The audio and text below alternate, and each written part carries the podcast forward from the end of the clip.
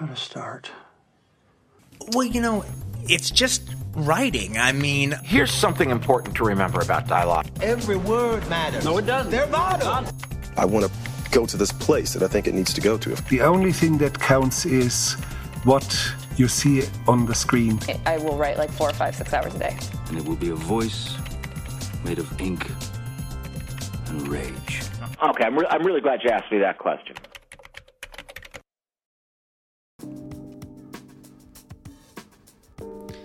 Welcome to episode 396. When James Traylor and Max Collins found out they were both writing a book about author Mickey Spillane, they decided to collaborate rather than compete. For the first time ever, Trey and Collins have completed the first biography on the iconic writer. The description reads Beginning in 1947 with Eye of the Jury and continuing with his next six novels, Spillane quickly amassed a readership in the tens of millions, becoming the best selling novelist in history of American publishing. Surrounded by controversy for the overt violence and suggestive sexual content of the iconic Mike Hammer Private Eye novels, Spillane was loathed by critics but beloved by his readers. In this interview, the writers talk about the ups and downs of Mickey's life, how the Mike Hammer character led to characters like Jack Reacher and James Bond, some mysterious parts of Mickey's life, the paperback revolution, and his 40 year overnight success of writing this book. Jim and I both uh, had an interest in in uh, Mickey Spillane uh, as a as a mystery writer, as someone we really admired, and who we both uh, we both knew was, in our opinion anyway, unfairly maligned by a lot of folks, and basically we found out we both were working on a book. I think, if I'm remembering correctly, isn't that right, Jim? That's correct. and we we decided rather than be competitors we'd be collaborators I had uh, sent a couple of um, sample chapters to uh, Dutton. I thought they might want to publish it, but the uh, unfortunately they they didn't think it would uh, uh, make many sales. I think they're probably wrong, and I still think that and still think they're wrong. Uh, but they were very nice about it, and some people I'd met over the over the years. i actually had some interest from uh, otto penzler at uh, mysterious press and then when when jim and i put it we did a book together called um, one lonely night with a k. That was the first book ever done on mickey. And uh, at that time mickey was obviously still alive and he did not really want a biography written of himself. He certainly wasn't prepared to uh, cooperate with us, and so our focus was on the on the books. I mean, we did a little bit of autobi- uh, of biographical stuff, but we were treating him seriously in a way that he hadn't been treated before. Then when we turned it into Otto, Otto wanted the, wanted a biography, and so uh, we ended up. Uh, you know, I thought I had the publisher in my pocket, and I didn't. And we we ended up with uh, at Bowling Green, who published us there. And what? How many years later? Decades later, after Mickey was gone, and we were able to actually uh, do a biography of him. And I'd had a lot of cooperation with him on a documentary I did in 1999. I had five hours of Spillane interview material uh, and we, uh, so I guess we decided the time was finally right. And guess who we sold it to? Otto Penzler at Mysterious Press. So it was, uh, well, I don't know, 30, 35 year maybe uh, process of getting this book out. Well, 1984 through um, 2021, Even 22. longer than I said. It's a it was a a 40 year overnight project is really what it was. That's right. We, we we've we've been very gratified because uh, we had no idea whether or not this anybody would even care that there was a book out there about Mickey Spillane, and we've had terrific reviews and a lot of coverage. Uh, there was a one of the good reviews was picked up by Associated Press, and it's everywhere. And uh, one of our goals had been to see that Mickey was reassessed, was reappraised. uh, because he's one of the handful of really, really important mystery writers. I mean, we are talking about the most uh, widely published, the most successful mystery writer, American mystery writer of the 20th century, and worldwide, second only to Agatha Christie.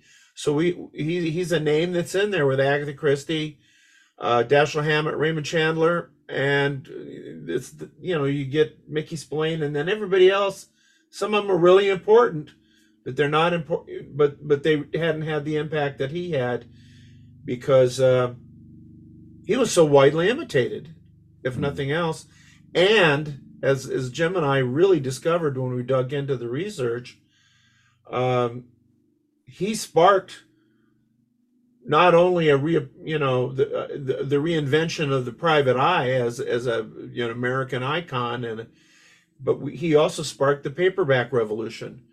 The original original paperbacks were essentially uh, created to uh, fill the market he had revealed with the reprint of I the Jury. I, I Jim, would you would you speak a little bit about that? The you know what happened with paperbacks in that era? Yeah, one of the most fascinating things about it was um, I didn't know much about it. I knew that he'd uh, we'd always pick up these paperbacks and they would say three and a half million copies sold, four million copies sold. Uh, my first one that I picked up was The Big Kill. That's the first one I read, which is out of order. Uh, but I just liked the title, so I read that one first. He, um, Mickey, during his war years, uh, I think read some of those army paperbacks. And you've probably seen them that have the little format that fits in the pocket of a of a uniform.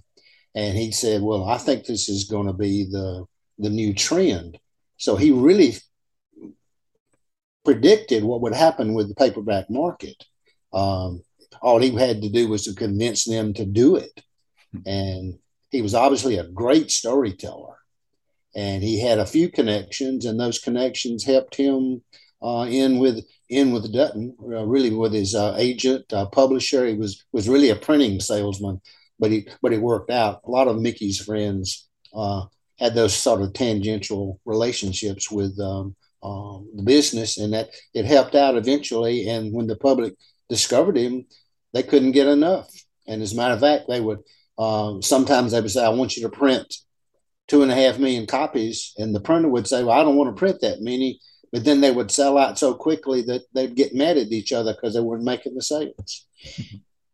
Yeah, he was really kind of, uh, and this is why it's interesting that I won't say that Mickey's forgotten, but considering the fact that he was probably the literary equivalent of Elvis Presley, Hmm. uh, he, he, you know, the, he was selling millions of copies, and uh, he probably would have gone on to be a name that would be on everybody's lips even today, had he had he kept writing.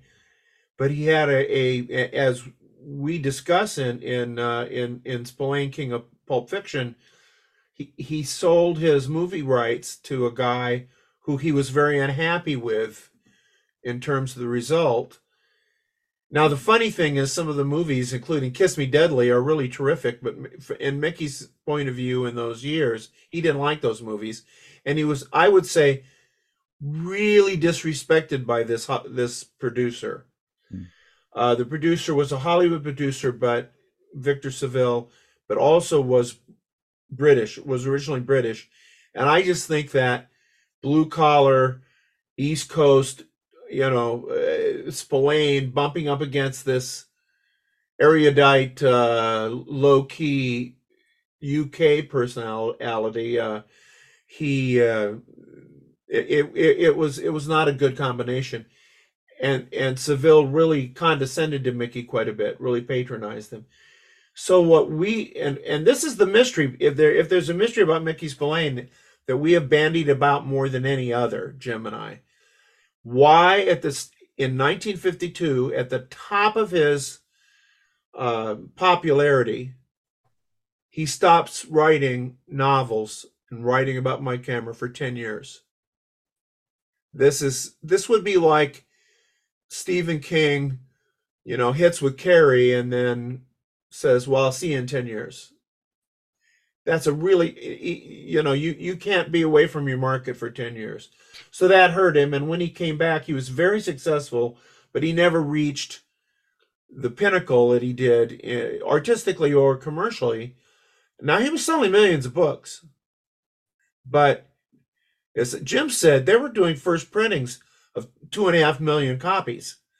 That was so unheard of. I mean, a bestseller sold in the thousands. Hmm. And for him to sell in the millions, that was crazy. But he took 10 years. And during that 10 years, one of the things that happened was Signet Books um, looking for a replacement for Mickey Spillane went to England. There's an irony there I hadn't thought about with Victor Saville, but went to England and got the rights to do this kind of obscure writer who was not well known over here at all, named Ian Fleming. And they packaged the, the James Bond books as this is the the British Mike Hammer. This is the British uh, Mickey Spillane, his own publisher, using his own cover artist. And so while Mickey was gone, it was his own choice to be gone. That happens. And uh, so he never, he got supplanted by someone his own publisher uh, used to be. Well, I, I think I said to somebody, uh, he he was uh, Fleming was the methadone to Spillane's uh, heroin. And the other and the other side of that, Brock, was they went to Australia and talked this guy named Carter Brown into doing imitation kinds of um, Spillane books that with uh, a lot more, a lot of humor, and those things sold millions of copies, millions, and they were directly in the and the covers were done by the same artist, and they were total imitations, but sort of fun. Yeah, they. Uh, it, it's very clear that Signet and then also Gold Medal Books, which was the, you know, the first uh, publisher that really came out doing as publishing paperback originals, they were all desperately trying to, you know, you know, to come up with with writers who could fill the the void that Mickey left, because it. it I mean, we're talking 1952, and he's he stops and that craze you know that he began with private tough private eyes that got on tv but not but not till 1959 so that whole decade you have basically other writers uh, you know taking the journey on the fumes that mickey left behind you know he just eh, so it's a it's it's a unique situation. Then the other thing is that as and this is one of the challenges that jim and i had the last I would say third of his career, and if if you agree with me, Jim, he was much more a media star, a media driven than he was a writer. So you have you have that in phenomenal series of 18 years of Miller Lite beer commercials where he spoofed himself and spoofed Mike Hammer. Meanwhile, all the all, all they actually Signet at that point put out Mickey Spillane books, and on the cover would be like a picture of Mickey Spillane taken from one of the ads. That's Those ads were on the cover of the book. with uh, with with uh, one of the dolls. Yeah, well, there was a specific Yeah. doll. There was uh, Yeah. Lee Meredith, who was Lee from Meredith. the producers. Yeah, and so, uh, and then at the same time, he had he had played Mike Hammer in 1964 in a movie, which is bizarre.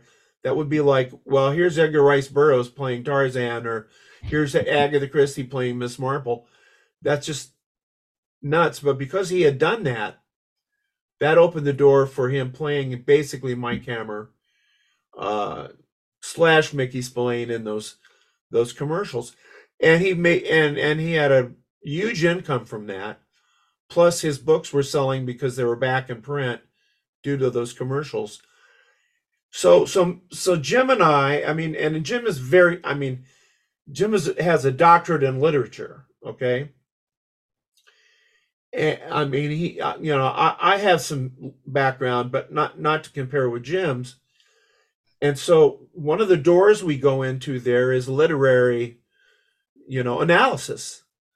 Um, you know, Jim is talking about about Mickey Spillane in terms of, of, of the revenge tragedies of Shakespeare and so on. Mm-hmm. So so we go in this sort of literary uh, appreciation examination door, but when you get to the last third of Mickey's life, it's a show business biography. So that that makes it so that's a bizarre combination to have this you know literary study that evolves as you know into showbiz, Stacy Keach, and so Yeah. on. Well, really, Mickey's very much like a Shakespearean per- personality. Uh, he was a great writer, but he was also a great personality. And Max is certainly correct about the uh, about the revenge aspect. And of course, Shakespeare did several plays like that, uh, and other people from that era did too. My my uh, specialties: 17th century, uh, early prose fiction, realistic, which is very much like Spillane and the same kind of topics life, death, love, revenge, uh, hate, revenge, and Well, murder. And this is one of the reasons why when when I found out about Jim, what 40, 40 years ago, Jim? That's right. 1983, I believe. yeah, the um, the credibility that he brings with his background in in his studies and as a teacher, he's been a teacher. Uh, I I think that that was one of the things that that Mickey needed to to have instead of being viewed just as this sort of pop culture phenomenon, which he definitely was. And and we and we deal with him as a pop culture phenomenon. But we also say, whether he liked to admit it or not, he was a serious writer. Uh, yes, he was a pulp writer. We put that right in the in the title.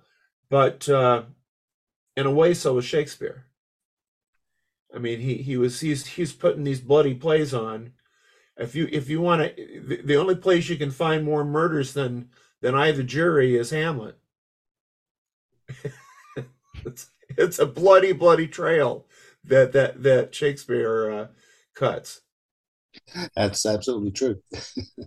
Does this does this latest? It is hard to picture like a, a guy like Stephen King all of a sudden being a public figure like Hunter S. Thompson. I can't really wrap my head around that. It's and so odd that he was prolific and then kind of stopped in that manner.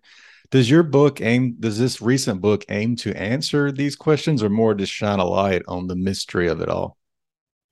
I- I think both, really. I mean, we and, and to be frank with you, you know, Jim and I have spent hours on the phone and sometimes in person discussing these mysteries about it. The, the the central mystery of which we call the long wait, which is the title of one of his books, that that he went from 1952 to 1962 before he wrote another Mike Hammer book. And we probably answered that three or four different ways over the years, thinking each time that we had nailed it. and it wasn't until this particular project where we could really look at what the situation was. It, it comes down to something, uh, I guess, a little technical, which is that Victor Saville, as a film producer, had right of first refusal on any new novel that Mickey wrote. Mickey decided he didn't want any of his novels being adapted by Victor Saville. So Mickey's solution to that was, I just won't write any more novels. Not till this contract is over. And after the contract was over, almost immediately he sells it, sells Mike Hammer uh, to TV with Darren McGavin playing Mickey Spillane's Mike Hammer, and basically jumpstarts that whole craze that that that ran from the late 50s to the very early 60s with Peter Gunn and 77 Sunset Strip and Perry Mason and all of these television shows that kind of edged out the westerns that had been so so successful. And one of the and one of the research problems brought was that uh, there was a fire in Mickey's home in upstate New York in the 50s that destroyed a lot of documents.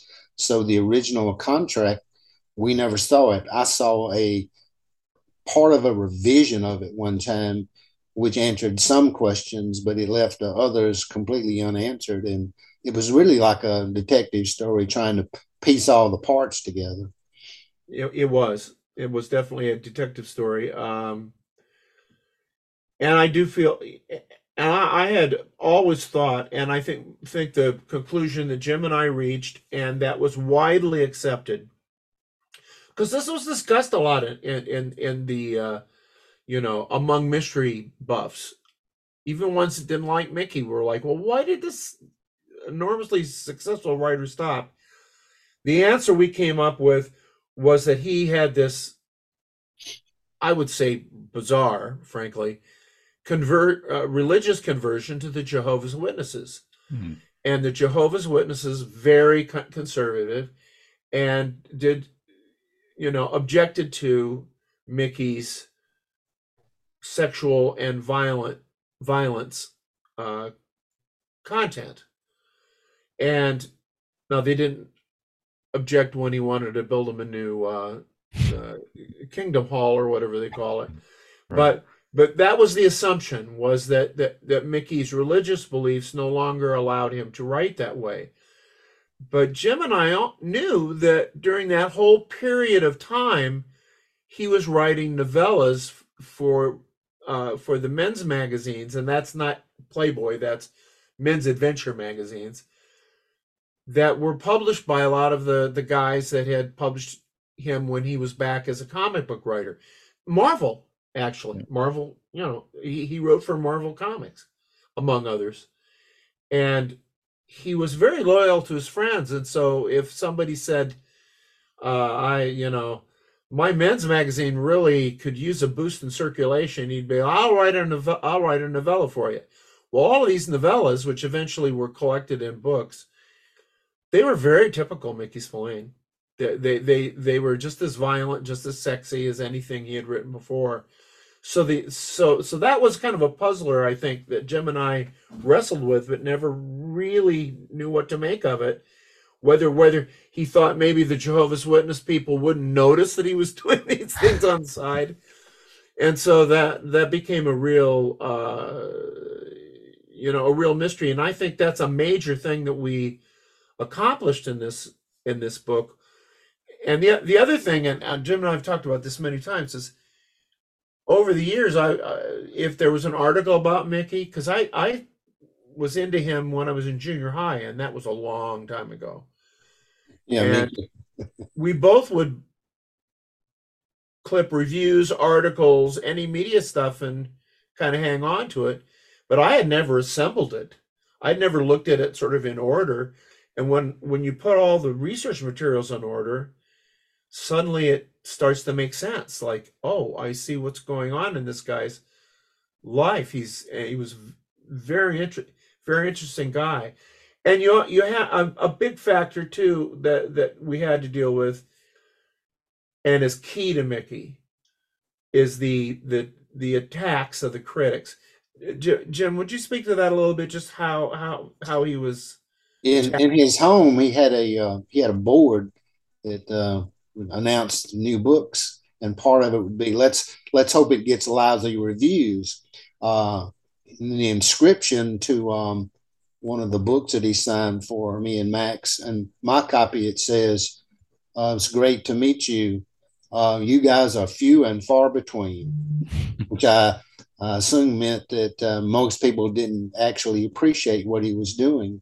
Uh, and and his personality and his ability to write and entertain people are greatly underestimated, and we're we're trying to uh, um, alleviate that problem and reintroduce the uh, the public.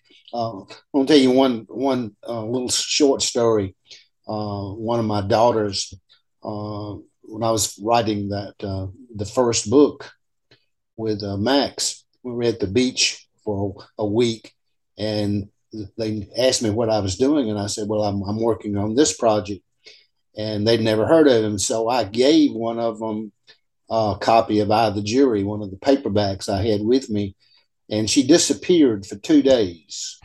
and when she came back, she said, "Wow, that was some book. and that's and that's a total new generation, you know, 50 years re- removed from me and Max.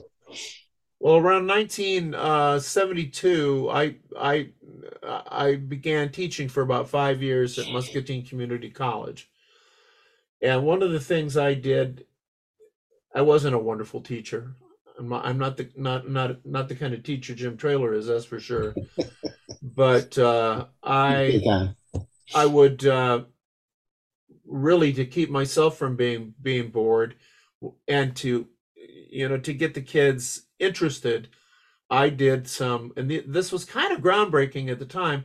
I did, you know, I did a, a crime mystery fiction section for literature and a science fiction section, and then I did a, movie, uh, a, a, a novels and movies section where you would you would watch the movie and read the novel and and discuss how the changes had been made and i taught i one and i i had Christie and Hammett and Chandler and you know various uh ex- accepted writers and I and and Mickey.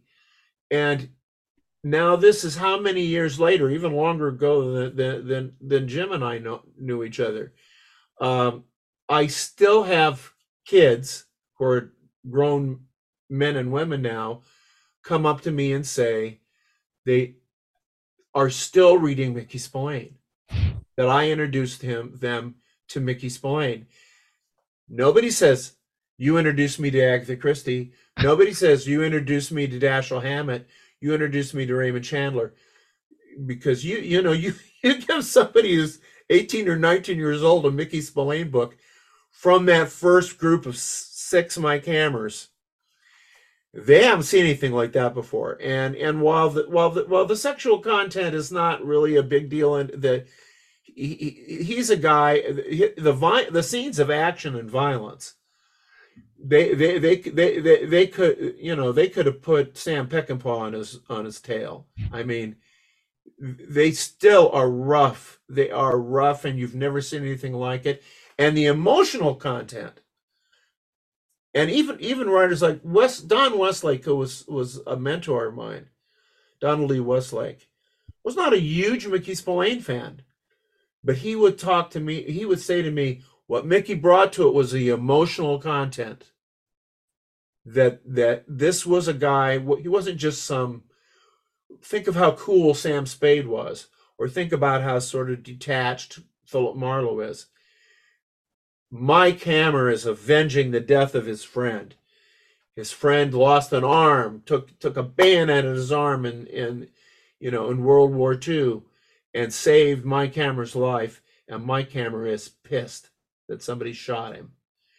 And it is it was a trip, a ride that nobody had taken before. Nobody and and uh, that content and the level of eventually the level of, of love he feels for his secretary uh, Velda, who um, one of the most interesting things I don't even remember if I've talked to Jim about this, but when I was doing uh, th- there was a frag a, a large fragment of what would have been the second Mike Hammer novel. Because uh, I, as I, I think you may know, Brock, I've I've completed manuscripts that Mickey left behind. He, he, one of his last requests to me was to to finish his unfinished material.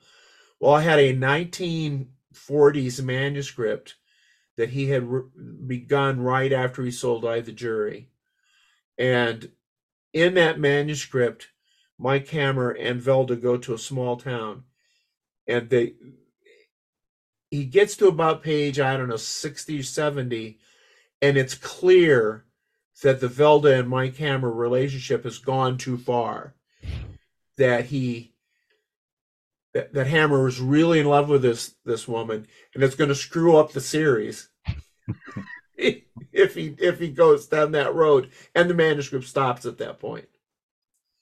And and so Mickey took his time. He didn't actually sort of get them to where they were really seriously planning to get married until right toward the very end uh, in in uh, in in a book called Black Alley. That was his last Mike Hammer book, published uh, in the '90s. Jim, is that right?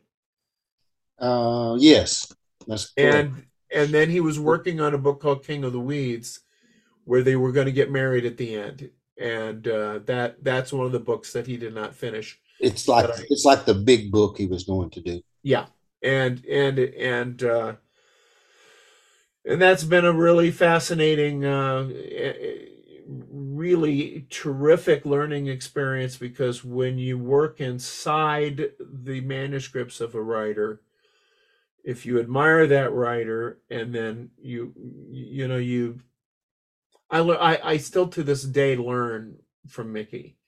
And when I'm you know I'm writing one right now and I see I can see what he's up to. I can see why he's done this. I can see why certain phrases are turned.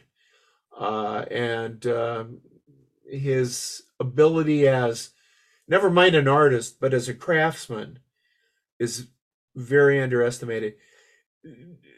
Jim, uh, would you mind speaking a little bit to the first and last chapters? Because I think that's so key to Mickey Spillane. Uh, I certainly will. But I want to follow up on something you just said about um, his uh, his ability and Shakespeare, the Hamlet character.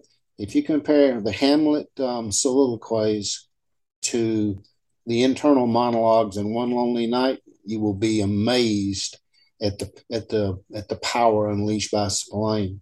Now, Spillane's ability to take uh, he always said um, the first chapter um, uh, gets you moving in this book. The last chapter sells the next book, and they're totally intertwined. And if you look at the uh, the book I just mentioned, One Lonely Night, which is really more of an internal monologue than anything, except for the for the part where he rescues his girlfriend and kills anywhere from 50 to 100 people with a machine gun, depending on how many had to be cut out by the editors. Um, you can see the power, and it's totally linked, and the uh, writing is masterful.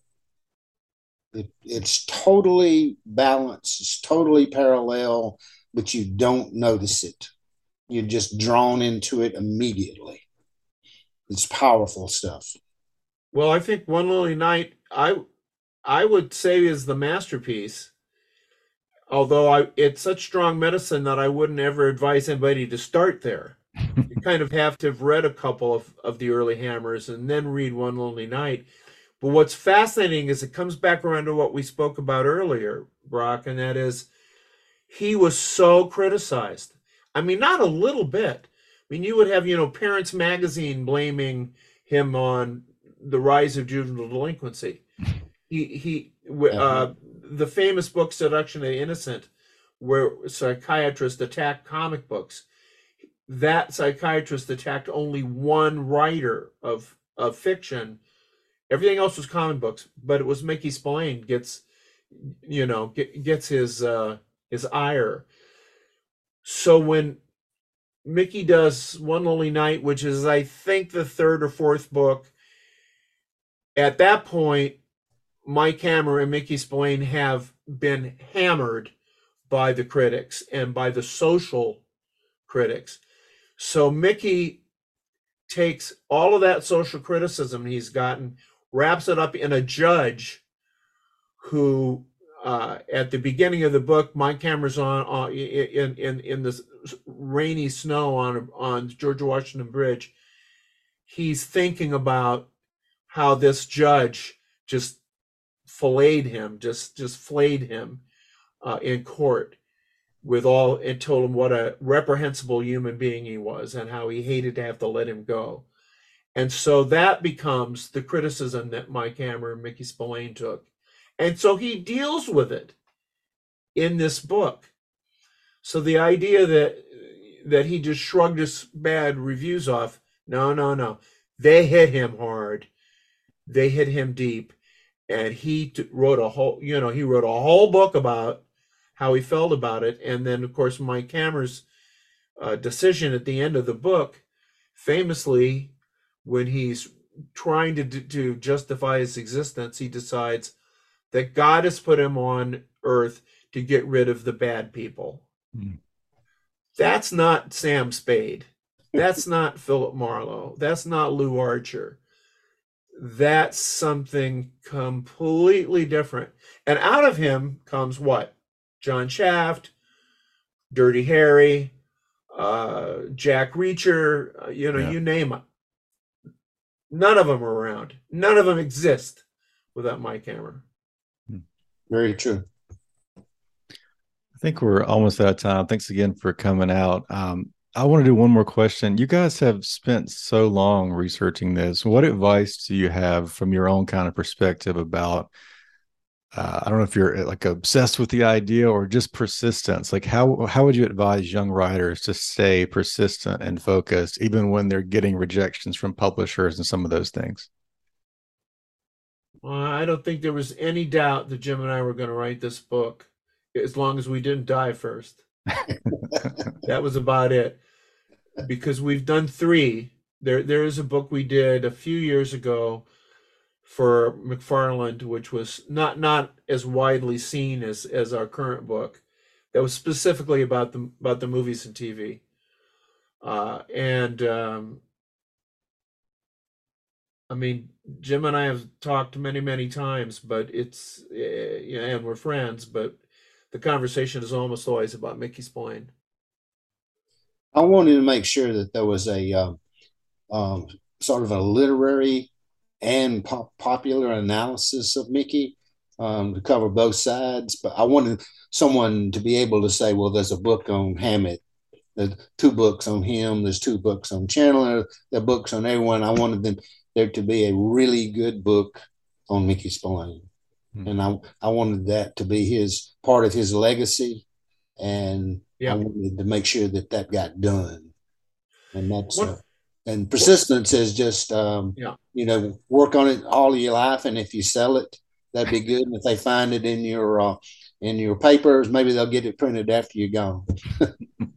Well, I should probably not not tell this, but we w- when we first approached, uh, not first approached, but when we approached Otto Penzler a couple years ago with this project, Otto said, "Well, gee, I'd really like to do this, but I and he, but he couldn't get his uh, you know his backers to let him do it because they didn't think it was something that would sell." And we we were going to do it for a very small publisher. I think Jim and I were going to be splitting up about five hundred dollars or something like that. We didn't care. We were going to get the book out there. We were gonna we were going to do this book. And the reason why we are so adamant about this is that it, and you can see this right now if you go out and you buy a book on film noir that has been published in the last year you will and you look up say kiss me deadly the movie kiss me deadly some some writer will will will, just have a throwaway line about how terrible mickey spillane was as a writer and yet this movie is wonderful. And most we were sick and tired of people who had never read mickey spillane writing about mickey spillane and being dismissive of, of mickey spillane and also trying to politicize him. Mm-hmm. Because when you try when when you look at at Mike Hammer, I mean, Jim and I have do not share the same politics, but we share the same love for this writer. It's beyond politics. It doesn't have any. It doesn't. it- you know, when Mickey writes about commies, he's writing about blue meanies. It isn't. It isn't really commies. He he didn't have any grasp on, you know, world communism. They were just bad guys that Mike Hammer could mow down. And that's fine with me because it was a kind of a a pulp fiction uh, dream landscape, nightmare landscape. And uh, one thing that Jim and I have in common is we know literature when we see it.